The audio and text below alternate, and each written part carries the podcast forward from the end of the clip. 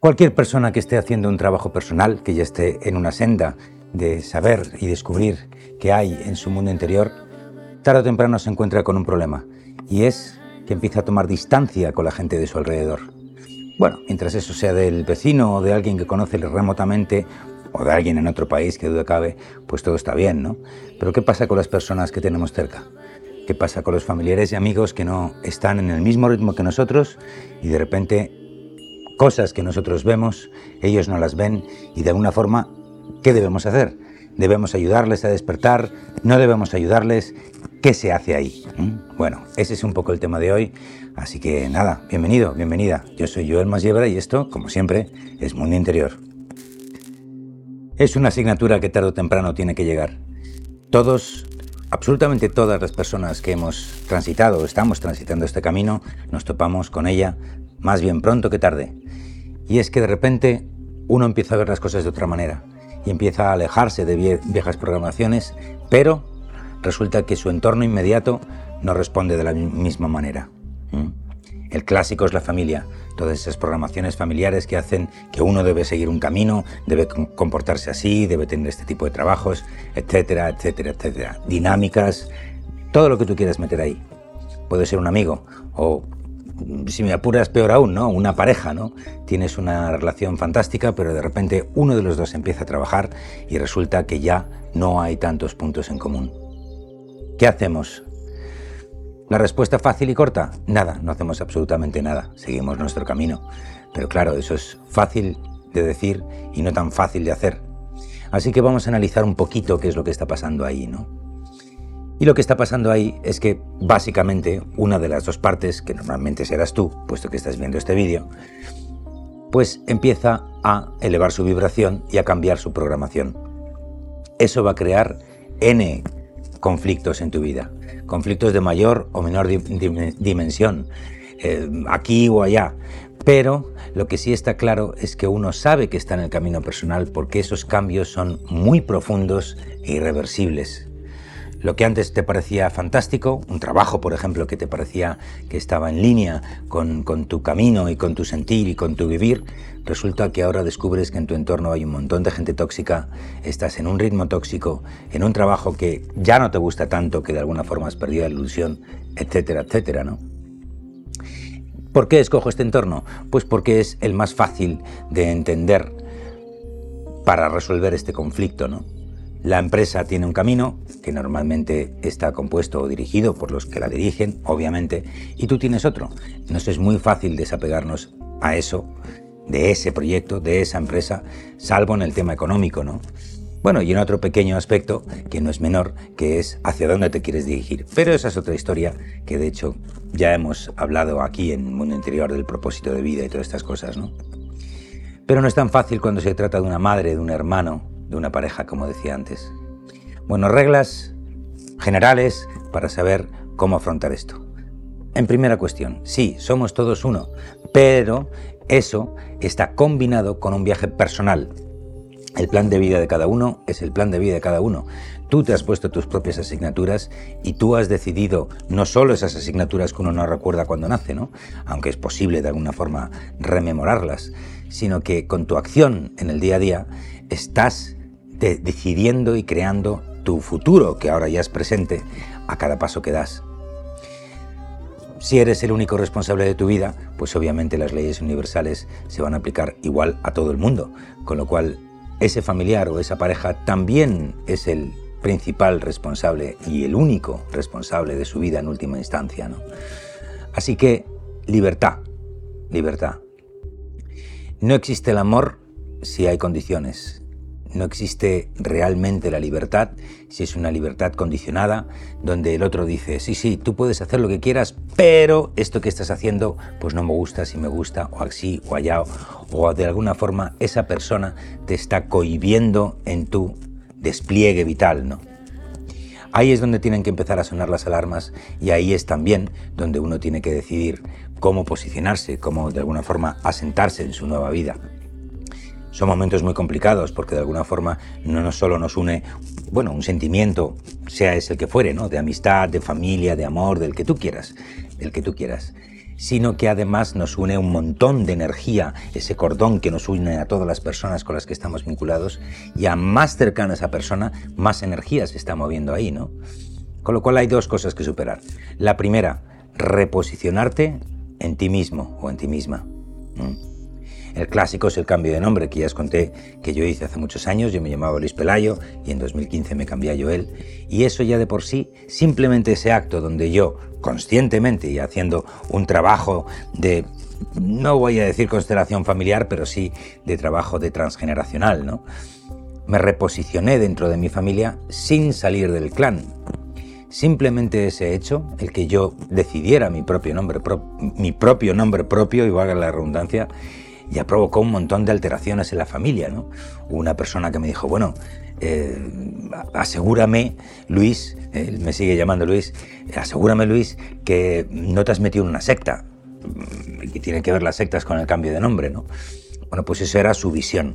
Otra persona se preguntaba, bueno, ¿y por qué? ¿Por qué Luisito? Este es ya una persona mayor y entonces me llama Luisito y seguiré siendo Luisito aunque ya tenga 52 palos, ¿no?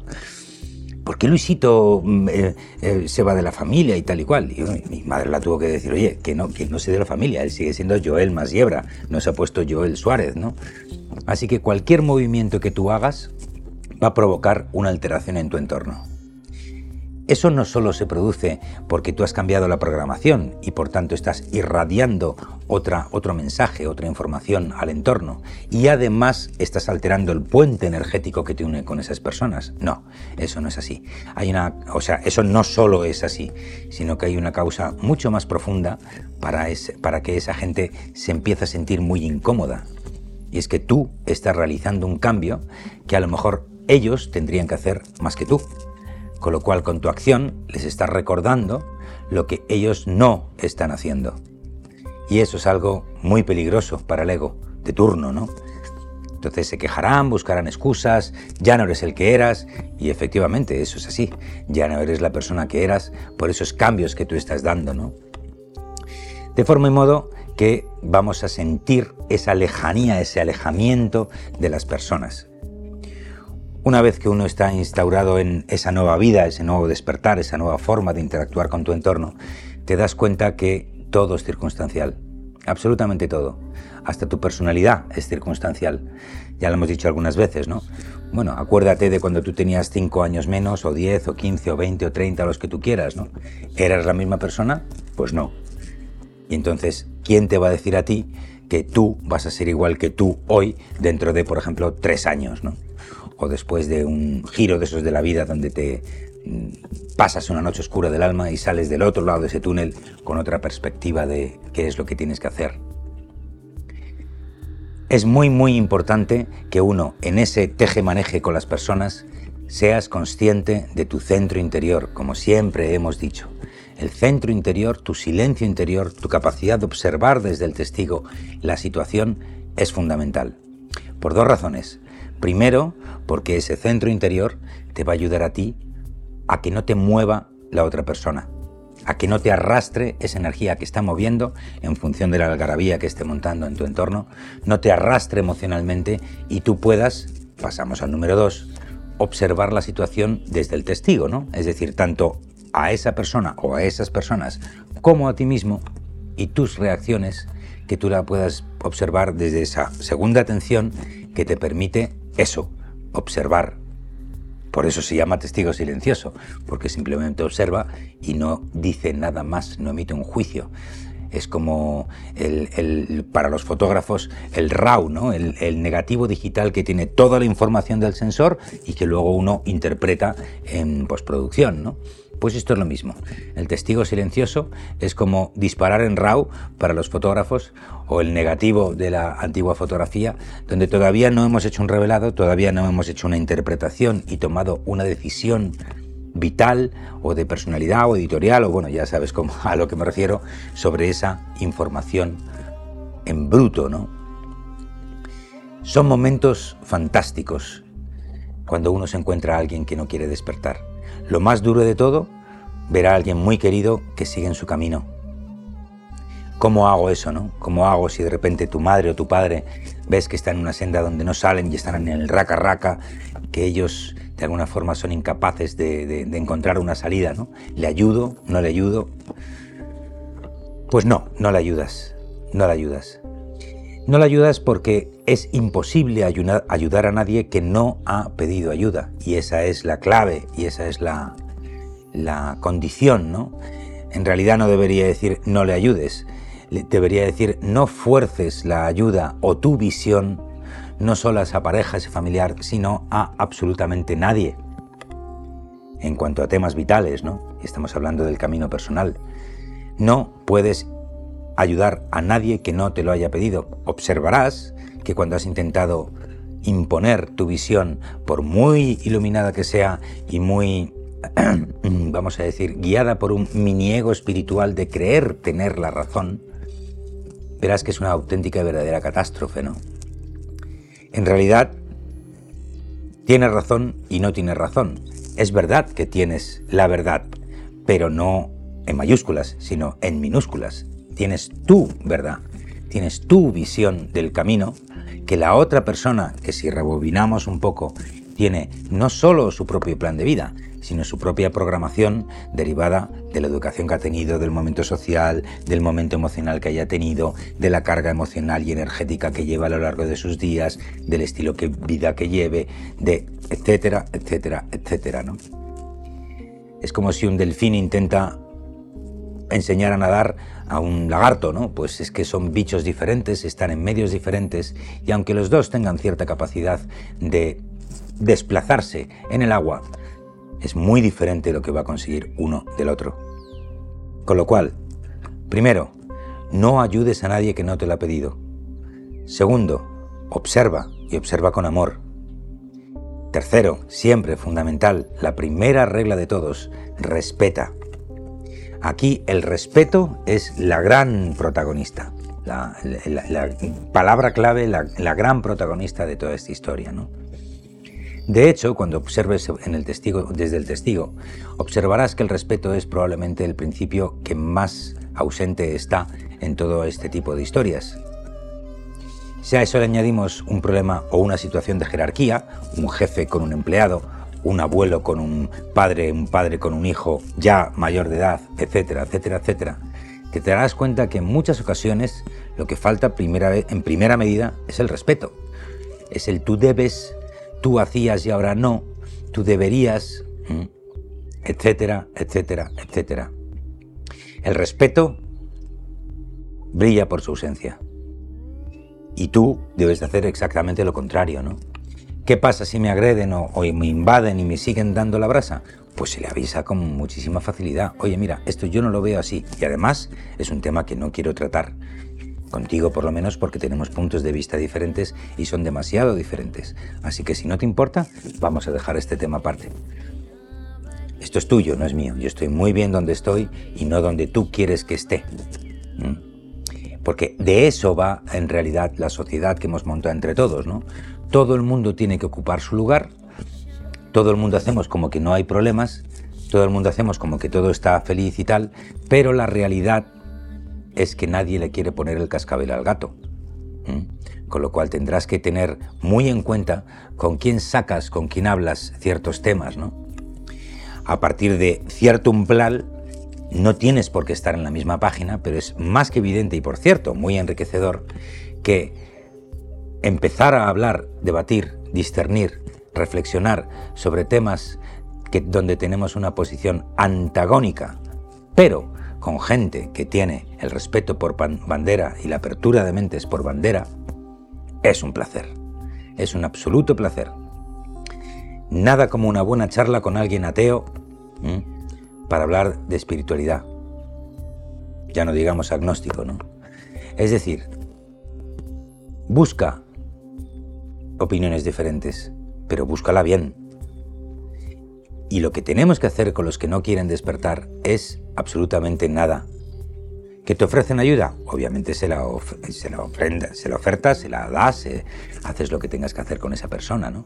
Pero muchas, muchas, muchas veces incluso me he encontrado con la situación, pues digo muchas veces y me sigo encontrando, ¿no? Con la situación que alguien viene y te dice, quiero que me ayudes, quiero que me ayudes, yo quiero, puntos suspensivos, ¿no? Despertar, cambiar, etcétera, etcétera. empiezas un camino de ayuda, de colaboración, de terapia, de lo que tú quieras, pero esa persona se niega a hacer lo que tiene que hacer, ¿no? Y tomar las decisiones que tiene que tomar. Ahí entras en otra frontera muy, muy complicada y que no todo el mundo habla, y son las dependencias, ¿no? Las dependencias entre las personas, las dependencias también en las terapias, por ejemplo, el quedarse enganchado a tal pastilla o a tal terapeuta o a tal puntos suspensivos, ¿no? sin hacer el trabajo propio que todos tenemos que hacer para avanzar y salir de los sudokus de nuestro interior. Mm. En realidad, eso es muy fácil de hacer. Es decir, el que no, no te debes permitir que nadie se quede colgado de ti, ni siquiera tu pareja. La única excepción, como siempre, los críos, ¿no? En una pronta edad. Otra cosa es que ellos se vayan lejos y tomen otras decisiones, pero obviamente a esos niños siempre hay que atenderles. Pero eso cambia rápido. Quiero decir, a partir de la pubertad, más o menos, por lo donde tú quieras, o incluso muchas veces antes, los niños ya tienen un camino propio y una decisión propia, ¿no? Yo creo que incluso a una edad mucho más temprana de lo que dice la edad legal. Pero volviendo a los adultos, evita a la gente que se te cuelgue de la energía, del cuello, de la vida, de lo que sea. Dependencias no, gracias. Esto de la media naranja es un rollo patatero que nos han contado que no sirve para nada para tener dos medias naranjas que están las dos cojas. Yo prefiero andar con una naranja completa a mi lado, que tenga libertad absoluta sobre su propio camino y yo también. Y desde el respeto y la total comunicación podamos hablar no solo con tu pareja, sino con todo el mundo ¿Qué tenemos que hacer con la gente que no quiere despertar? Absolutamente nada. Seguir tu camino. Centrarte en tu camino. De hecho, cuando uno empieza a trabajar, que al principio ves como que no, que no, avanzas, ¿no? Dices, es que tengo que acabar esto, lo otro, de más allá, etcétera, etcétera, y es que no consigo avanzar tal. Poquito a poquito, pasito a pasito, de repente pasa un año, miras atrás y dices, caramba, ¿cómo ha cambiado el cuento? Cómo estoy viendo, qué diferente estoy viendo todo mi entorno y mi propia vida. Ahora ya tengo muchas armas para enfrentarme a cosas que antes no me enfrentaba, ¿no? Eso lo estamos viendo en vivo y en directo en los debates de tribu de Patreon. Nuestra, gente que se apunta a nuestro programa de Patreon, que aprovecho ahí en modo publi para decirte que te apuntes, ¿no? Evidentemente, te dejo por aquí la dirección. Pero es que en vivo y en directo, lo digo en vivo y en directo, es decir, gente que venía con este u otro problema, de repente han empezado a tomar su camino propio y ha empezado a volar, que es lo que todos queremos hacer, volar. Pero no volar atados a la, a la pata de la mesa o, atados a la otra persona, volar a donde nos lleve el, el viento, la vida y nuestras propias decisiones. ¿no? Y si llega el día donde de alguna forma de esa pareja, por decirlo algo, algo cercano, ¿no? resulta que nos, la vida nos lleva a otro lugar, afrontarlo con total naturalidad, decirle cariño, es momento de volar por separado. Espero que encuentres a alguien que te pueda llevar mucho más lejos de lo que te he llevado yo. Y agradecer. Agradecer, y con esto ya cierro, es la mejor forma de cerrar cualquier cosa. Ya lo hablamos en esa pieza que hicimos hace a final de año de cómo cerrar tu pasado, ¿no? Agradecer, siempre desde el agradecimiento, porque esas personas que hoy ya no están en tu línea han sido muy importantes para ti o para tus anteriores yoes, ¿no? Así que agradecer a la persona, a la vida, a la circunstancia, también a la noche oscura del alma, a todo. Agradecer a raudales. Agradece, a saco, como si lo fueran a prohibir. Y una vez que da uno da libertad y agradece a esas personas que no quieren despertar el tiempo que hemos pasado juntos, qué liviano se queda uno, qué tranquilo, qué sereno, qué limpio. Bueno, como siempre digo, buen camino, guerrero y guerrera. Espero que puedas limpiar todas esas relaciones que aún te tienen ahí un poco bloqueadillo y dejes en paz a, que, a los que no quieren despertar porque tienen exactamente el mismo derecho que tú a hacerlo. Y bueno, por si acaso, uno lo debe, dejar libre, no vaya a ser que resulta que el equivocado eras tú, ¿no? Es una broma. En realidad, equivocados estamos todos en el sentido de que el momento que ahora estás viviendo va a ser, te lo garantizo, muy diferente, o mejor dicho, espero que sea muy diferente al punto, al camino, el recodo, la visión y la decisión que vas a tener que tomar en quizás menos tiempo de lo que esperas. Feliz día, guerrero, guerrera, y bienvenido. Gracias por venir. Yo soy Joel Masiebra y esto es Mundo Interior.